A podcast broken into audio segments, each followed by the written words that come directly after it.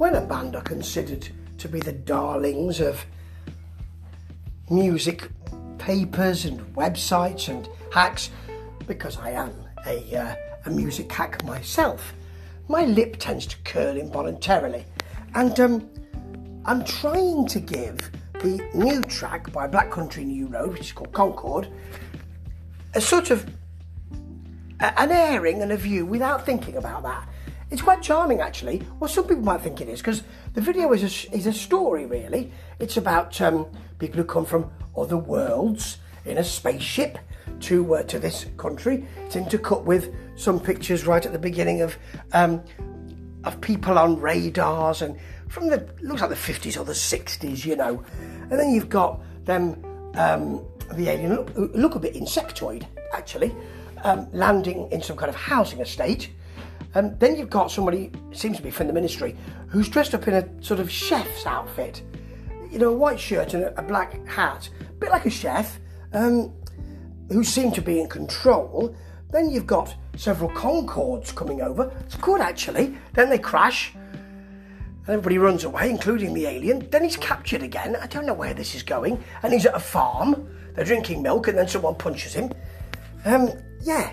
Then he, then he meets a female alien, and you think things are going to be all right. Then he's in front of a firing squad with plastic guns, uh, with the chef who's there, and then the the the, uh, the alien spaceship comes and um, takes him away, and they don't they don't manage to kill him or her or it, and they try to chase the uh, spaceship.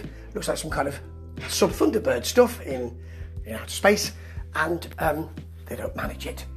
Now, you could say this is disarmingly lovely because, you know, it, it's, it's hokey and cheap looking, and that's quite sweet. Or you could say, well, it's hokey and cheap looking, and that's not good.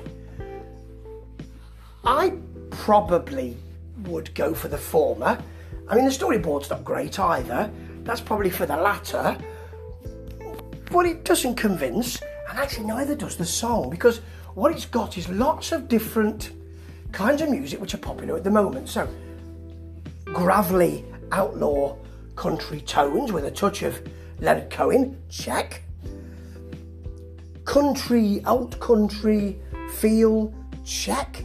So, twinkling guitars and a nice skittering beat, that's not to be checked because it's something a bit different.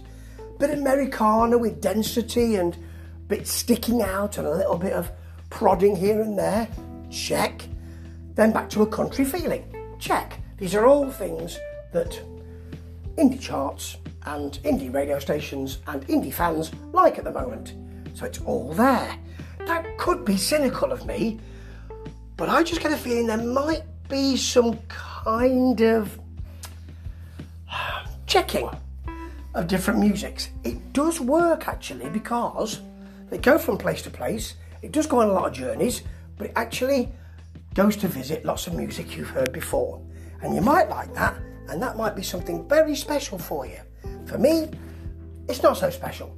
But then, I don't think this song is made for me. Ta ta.